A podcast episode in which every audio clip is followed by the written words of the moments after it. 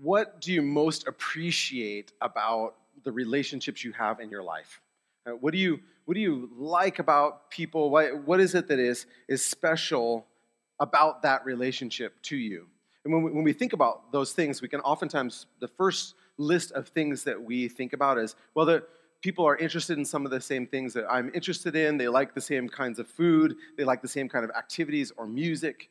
That's obvious. But what those what those experiences give us is ultimately a sense of belonging and a sense of intimacy with other people. And that word intimacy has kind of been a little co opted these days. I think it tends to equivalate nowadays more to sexuality. And, um, but the, the, word simply means closeness. If we are in, in, if in an intimate relationship, it's a, it's a close relationship. And the, the word itself comes from Latin and it means to impress upon someone someone has, has been close enough to you to make an impression on you, or for us to, to make someone familiar. We are, they are intimate to us. In contrast, one of our chief fears that we have is that we would be made fun of, or we would be misunderstood, or that somehow we would be rejected outright. That's scary. One of the ways that we talk about all of that is that we would feel like we are being judged by somebody. And we don't want to spend more time with those kind of people. Nobody wants to feel like that. And if you think that judgmental people are a problem in the world, I have news for you. Jesus does too. Jesus agrees with you. Uh, he had lots of interactions with people in Scripture about this issue of judgmentalism. Uh, we can think about that he talked about humbling ourselves in prayer instead of having a self aggrandizing prayer. Uh, there's a woman who is caught in adultery, and he tells people, if you are without sin, you should cast the first stone. He takes particular aim at people who are hypocritically critical of others, especially when it's pretty glaringly obvious that they have issues of their own.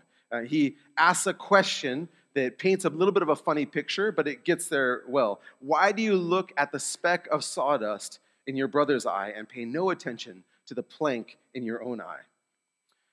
Jesus asks lots of provocative questions like that. And we're in a series right now called Questions Jesus Asked.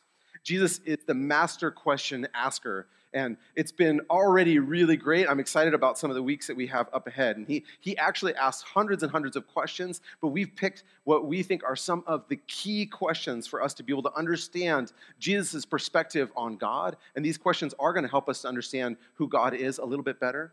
These are going to help us to understand ourselves and to see ourselves in a new light. And they're also going to propel us to action, to take a step, to move appropriately toward God, responding appropriately to God with all that we are. So, in this series, we are going to be addressing these questions, and we're switching between different gospels. I will tell you the, the rationale for the order that we're going to be approaching these is more or less in the order that they probably happened in Jesus' life. So that means we are actually, we've done three chapters, the third chapter today in Matthew, but next week we're going to be in John. It will switch between Gospels, but that's part, that's just so you know, that's where, why we're doing that. So in Matthew 7, Jesus wants you to grow in intimacy with other people and with other believers, with, with God, and to, to get past the masks that we wear in public and to, to risk rejection because we want to go deeper, to be vulnerable at a level that matches God's grace. That's the aim where we're going. Let's, let's read. This is in Matthew 7. If you have your Bible, you can turn to Matthew 7 in your app. I brought my paper app today. Um, he says this Do not judge, or you too will be judged. For in the same way you judge others, you will be judged and with the measure you use, it will be measured to you. Why do you look at the speck of sawdust in your brother or sister's eye and pay no attention to the plank in your own eye? How can you say to your brother or sister, Let me take the speck out of your eye, when all the time there's a plank in your own eye? You hypocrite, first take the plank out of your own eye, and then you'll be able to clearly remove the speck from your brother or sister's eye. Do not give to dogs what is sacred. Do not throw your pearls to pigs. If you do, they may trample them under your feet and turn and tear you to pieces. Let's pray. Lord, I, I, I pray that we will hear your word today, that we will think about what this means for us today, for the people closest to us, for us ourselves. What does it mean for us to, to take that plank out of our own eye? So, Lord, I, I ask you to help us to engage well with what you have to say and have it kind of bother us a little bit this week. We pray in Christ's name. Amen. A, a, few years ago, there was a lady by the name of Marie Kondo. I don't know if you know about her. She made a name for herself uh, promoting her method of tidying up and, and of simplicity. She said you should make your house as simple as possible. Uh, she had a TV show called Tidying Up with Marie Kondo. It became a sensation. It created a wave of cleaning and simplicity. You may have thrown out some things in your house thanks to Marie Kondo. A lot of people felt super inspired by her. She was, she was inspiring, and it was inspiring to think that everything in your house could spark joy for you. It's wonderful. Uh, but she also kind of set the bar at an impossible level where all of us felt like um, it's hard for a regular person to reach her level there. So it was not without some dark satisfaction for some people this last week. I don't know if you saw the, the article about this. Marie Kondo had her third child recently, and she reported that she has pretty much given up on trying to keep tidy. So the queen of clean admitted to reporters that her house is not so tidy anymore and it feels good. I think people said, I, I, I, saw one Twitter user, she said, I feel seen. Okay, I love it. People, you know, people may have loved her methods, but couldn't help but feeling a little judged by her. She may not have even had a judgy uh, spirit about her. She may not have been that way, but, but people feel like it was just satisfying to know that Marie Kondo has faults. But hey, like, can we be real? When she says her house is not tidy, it does not look my, like my house, okay? It does not look like my living room. I am sure of that. Uh, but I, her weakness was exposed. Uh, she does have weaknesses, and it's not worth trying to keep up perfection if you have kids around. Uh, it's I. In fact, some, I heard we had uh, one friend who told us. She said, "I purposely try to invite my friends over when my house is messy. It, it's it helps people to feel like they can let their hair down." So so, what happened to Marie Kondo? She became human this week. She became relatable finally.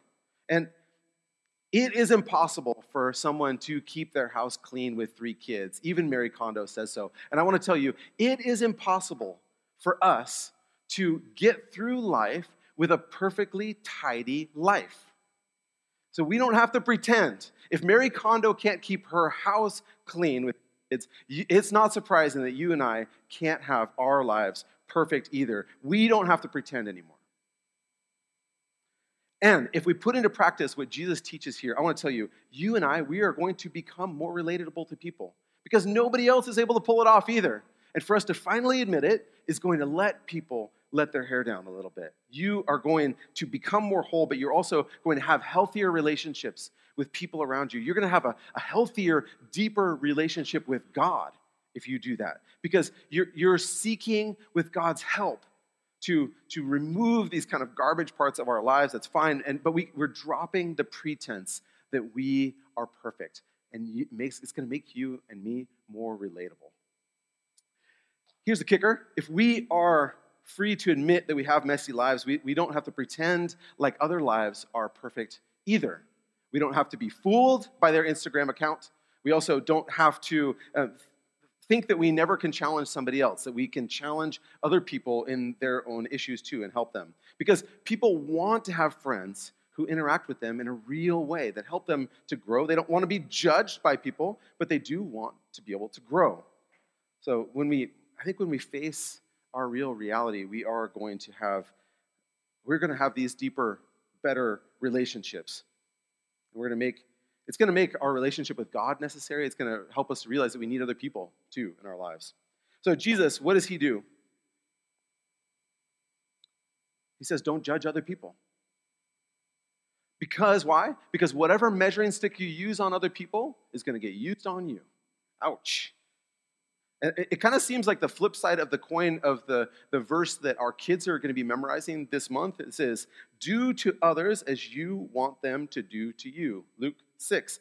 Judge other people in the way that you want to be judged. That's what it sounds like to me. So that means, for you and me, that means, it means we want to be decent people, but we're going to do this not because we want to be decent people, but because we want to do what Jesus tells us to do, and we want to be judged in that way.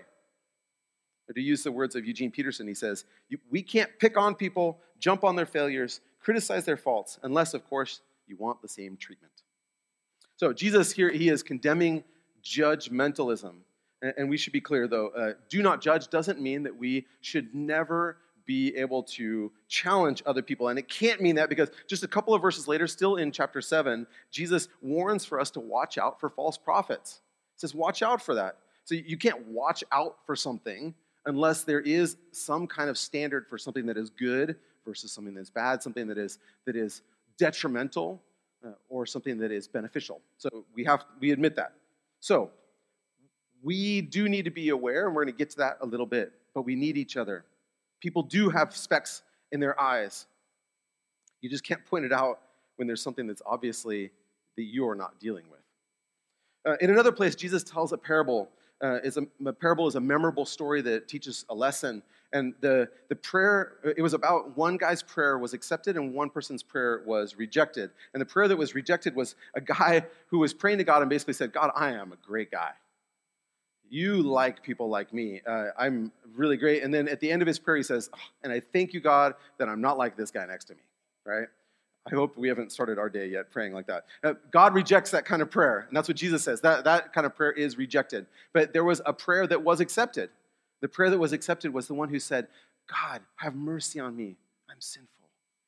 And Jesus says, That's the person who went home blessed, the one who went home forgiven. So we need to humbly acknowledge and turn away from our thoughts and speech and actions that are broken down. So, if we apply this, I said earlier, this is going to improve our relationships. I think it will. As we do that, I want to say, as we're thinking about this, let's make sure that we're applying this to the relationships that are closest to us. These are the places where it's most likely going to come up in our family, in our friends, in our workplace. These are the interactions that are going to be most likely where we're going to have these types of conflicts. And so the next time we have an issue with somebody else, even if they are doing something wrong, what we're Jesus is saying is we're supposed to be able to acknowledge our own part of that. We need to examine our own actions in that conflict because the reality is it's probably not 100% their fault and, and 0% our fault at the very least, maybe they've got 2%, or you've got 2% and they've got 98%, right? And so we can ask for forgiveness even for that 2% of fault. Uh, one time, I was insensitive to my wife. Okay, it may have happened more than one time. It happened one time recently, let's say. Um, happened more recently. So, um, what was great about this interaction is that um, my wife, Karen, uh, apologized to me for having used a, a tone as she uh, apologized to me. I think that was probably about 2% of the problem, right?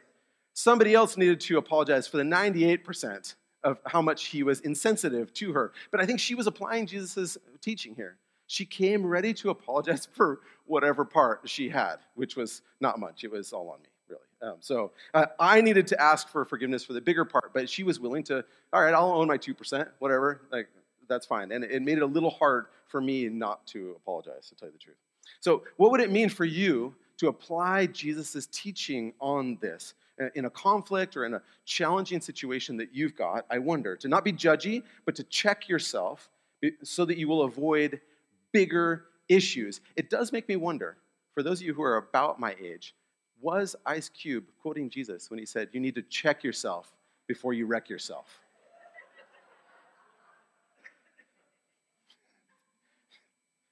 I did it, Jen. I make that one. I made that one in there. There you go. So we can challenge each other. We can challenge each other uh, when, that we need to live up to God's standards. And uh, we don't have time to go into it. The Apostle Paul actually says when we do this, we are supposed to be challenging people in the church that we're not supposed to actually judge people outside. He's like, hey, they're not, they're not believers. We don't hold them to the same standard that we live in. It's the judging is not for that. If you want to look up those passages, it's in 1 Corinthians 5 and 2 Timothy 3. So he says we should not judge people outside the church, but we can challenge each other. One writer puts it this way he says, Because conversion is real, and because Christians are new creations, when occasion requires, we love by reminding each other of the seriousness of sin. And with God's help, we push each other toward holiness. But I'll tell you what, I can handle it a lot better when somebody does it if they are willing to admit their own brokenness. That's just reality. I can handle it a lot better if somebody postures themselves in a way that they say, I need Jesus' saving grace in my life. And so, in fact, I, I want to say there are a couple things that we're going to do. There, we're going to have a couple, if we're t- going to talk to somebody about the speck in their eye, we need to be able to pass two tests. Two tests. The first one is, You're telling me this? Okay? It's got, you got to be able to get past the test that somebody would say, if you say it to somebody, they're going to say to you, You're telling me this? Right? This is when you do the same thing that they're talking about. Middle schoolers, I don't know if you know this. There is a little bit of a reputation for middle school boys in particular to have certain body odor issues. It's all right, you're adjusting to life. But also, they tend to compensate for it by over applying some um, products. Axe, in general, is the one that usually gets the blame for that one. Um, so, Jen Pemberton, is this true? Where are you? It is true. She says it's true. So now imagine a situation where one of your middle school boys comes into you and says to you, she they would say, Jen, Mrs. Pemberton, teacher, teacher, teacher, you put on too much perfume this morning. And you would say, You're telling me this? You're telling me this? Now, it may be true, right? It's a true thing. If that student came, though, instead in a different way, in a way of preparing, saying, Listen, I, my mom has been telling me I've been putting on too much. I've been working on it. I'm trying to not apply too much. But I got to tell you, you got too much perfume on today. You're going to be able to handle it a little bit better. Real, truth, reality. You're going to be able to handle it better because they're willing to admit their part, right? That is the reality. They, we are able to handle it a little bit more. And if they are telling you that thing, boy, it probably is an issue, right? If they're telling you, right? So you need to pass the you're telling me this test. You, right? The second one is a little bit similar, but it's going to point, when we're pointing out somebody else's issue, we need to be able to t- pass the yeah, but what about test. Okay? Yeah, but what about? So maybe, maybe you've got a friend who's been drinking too much. And you, and you say, This is an issue. I, I don't want you to have this, and you, you've prayed about it, you want to do that. There is, but you need to check about the plank in your own eye. Because if you come to that person and they say to you, Yeah, but what about your problem with anger? Because you, you yell at people all the time. I've seen it. It's terrible. Yeah, what about? It, it, it's, it's different. It, the correction about their issue isn't wrong, but the way that we approach it is going to look a little bit different. What does it mean for you to come to grips with your own issues? So the plank in the, our eye doesn't have to be about the same issue. We've got a plank in our eye. And Jesus did the same thing. You know, he approached these guys called Pharisees. In their day, um, they, uh, they critiqued other people, but they really were trying to live in God's law. They were kind of the Marie Kondo of personal lives, right? They kept their life clean. But the problem is, you know, the thing that they had is they were prideful. So it was easy for for us to see that. You guys are being super prideful. How, why don't you take that plank out of your own eye? They had that pride. Everybody else could see it. So here is the secret. I guess this is the secret when you're coming to anybody else. Everyone's got a plank. You have a plank. I've got a plank. So the issue isn't, isn't like whether you've got it or not. In fact, you all probably have one in your hand right now, right? There were some handed out. We're getting to that. We have a plank and we need to deal with it. So anytime we're interacting with other people, we want to act like we acknowledge that we've got it. I can't pretend like I don't have it. I've got a plank. And that's why Jesus' words are so powerful. It's not that there isn't anything to criticize about other people, it's that I know that I can't avoid the obvious things that there are to criticize or critiquable in my own life. Why do you look at the speck of sawdust in your brother's eye and pay no attention to the plank in your own eye? Pay no attention to it. You're avoiding looking at it and not just noticing the issues. This, Jesus says you're saying it to them, right? How can you say to your brother, let me take the speck out of your own eye? Like, I could take it out for you, I can help you out. When all the time there is a plank in your eye. Like, hey, let me help you out. I'm, I got a thing there, you know? You hypocrite, first take the plank out of your own eye, and then you will be able to see clearly to remove the speck from your brother's eye. And, and some of what Jesus is saying is the person that is easiest to fool in the whole world is yourself. I can fool myself because you know what? I know all the arguments that are going to work on me. I can be able to trick myself. I, I, can, I can do whatever I need to do to turn my own attention away from the things that need to be paid attention to. And, and I, I just don't want to see those things. And, and why don't I want to see those things? I, I don't want to see those things, I think, because I, I'm worried that if I show those vulnerabilities to other people, that I'm going to suddenly be unlikable or unwanted or open for judgment. And, but here's the key thing you are only going to be able to be as vulnerable as the level of grace that you think God has to offer you. That, that you, you only can be as vulnerable as, as powerful as you think grace is. And if you think that God's grace is small, then you're only going to be able to offer up surface issues to other people. But if you believe beyond that, to get beyond the surface level intimacy, if you believe that God has grace that is so deep that it can reach even to your inmost parts, then you're going to be able to begin to, to think that your vulnerability can come out as well. And there is lots of grace. Ephesians 2 says this And God raised us up with Christ and seated us with him in the heavenly realms in Christ Jesus. Really lofty language. In order that in the coming ages he might show the incomparable riches of his grace expressed in his kindness to us in Christ Jesus. So it, it's no wonder that Jesus, again and again, he speaks against people who pretend that they're better than other people because by pretending that we're better than other people, we're actually missing out on this life with God. We're missing out on the depths of life in communion with God to really experience His grace for ourselves. It's probably helpful for us to make a point here that Christianity actually is not a self improvement faith, though. It isn't a self-improvement faith. And, you know, we can think when we think about removing these things from our lives, we can start to think that maybe, maybe this is the path that we're going to go on. We're, we're removing these proverbial logs from our eyes, and maybe we start to think that it's all about self-improvement. It is not a self-improvement faith. But Christianity is a repentant faith. To repent means that we turn away from our previous life. We, we embrace this new life that God has given us. Christianity is a repentant faith and an ongoing repentant faith. We, we turn away from the things that are part of our old life the, the stealing, the lying, the, the sexual sins, our greediness, our drunkenness, anger, jealousy, and pride. I'm just taking those from a quote from Paul. And, and if, we, if we don't face those things, then it reflects on God. And it says something to the people around us. It makes outsiders wonder what Christianity is all about. If we're not able to see our own faults, uh, to use the phrase of C.S. Lewis, we are making Christianity unbelievable to the outside world. So our faith should be full of costly grace to the level of extravagance. But at the same time, we have this ever deepening call to have our lives reflect the new life that Christ has called us to.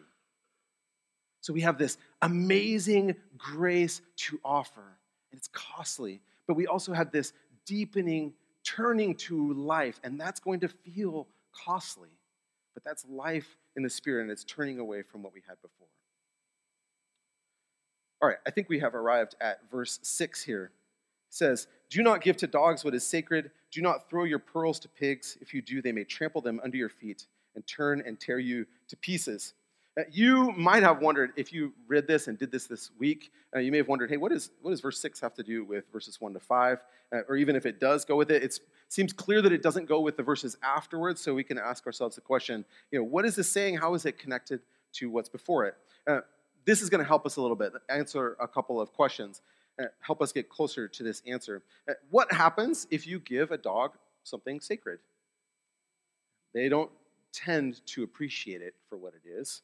Uh, they either ignore them or, I don't know, pee on them or something, I don't know. Um, and what would happen if you took your jewelry box of some of the jewelry that your grandmother gave you, and you take grandma's pearls, and you were honored to get to be the one who had inherited those, and you take them to the, I don't know, county fair. Where, where can you find a pig these days? Go to the county fair, and you find a pig, you go, These are for you, right? Give these to the pig. Well, well what's the pig going to do? Uh, maybe, I don't know, maybe eat them, I don't know, or ignore them. Same kind of thing. Step on them, trample them. Uh, they're not going to treat them well. And that's helpful for us. They're not going to treat these things with the reverence or the, the value that they actually have. So the, I think if the lesson that we have from verses 1 to 5 is that we shouldn't be judgmental, then I think verse 6 tells us that rightly seeing a situation is different from being judgmental. It's really helpful. Rightly seeing a situation is different from being a judgmental person. Jesus is definitely condemning judgmentalism. But when he does that, he isn't forbidding all kinds of decision making, judgment, dis- discernment. We need to be able to rightly see what is happening and to make wise and good decisions. So we have to be discerning. Discerning, uh, I just said that, is it means to correctly identify and make the right choice. Identify what's the situation and make the right choice. Uh, uh, we'll talk about her because she's not here. My wife works for InterVarsity. Um, it's a, there's a university student movement uh, called InterVarsity Christian Fellowship. I encourage you to in, encourage any students that you know who are going off to college to be a part of a Christian fellowship. There's some great ones out there, Cru or navigators or uh, being involved in their churches or to be with InterVarsity. And uh, she was studying this very passage with some of her students at Moorpark College recently. And she told me that uh, they were reading this and that somebody said something to the effect, when they got to verse 6, uh, he said, Oh my gosh, Jesus is telling us, don't be stupid. I think that is exactly what Jesus is saying right here. That's terrific. Don't be judgy. Don't be stupid. Okay? the Bible is easy. Uh, this, all right. All right, so what does this look like? I think it would be good for us to put a little bit of flesh on this. For, uh, so, for example, we, you know, we are brothers and sisters in Christ. Right? We are connected together. But I will say, not everybody here can handle the sensitive parts of your life with an equal amount of care. You need people in your life that you can be completely honest with. You need that. But not everybody can fit that bill. Okay? And it isn't, we're not calling them a pig or something. It's just like, we're just saying, like, not everybody can handle that. Not everybody, dogs aren't going to treat the sacred things the way they deserve, or pigs. And they, it, otherwise, what does it say? They may trample them under their feet and turn and tear you to pieces. That it, it could be, they may not use those things in a good way. Um, another example for wider church life, I'll say um, our Christian convictions tell us that we believe that everybody can be changed, that everybody's life can be transformed. We believe in that. It means you don't have to have everything figured out before you start here. You can start at zero. You don't have to know anything to start. You can be in whatever place you are. God is calling messy people. And the more that we recognize that we're kind of a mess, the better. So we should start to even kind of expect it, right? We expect people to be messy. But we also have people who provide security outside, right? Uh, we, we run background checks and have security protocols for our kids because we want to keep people safe.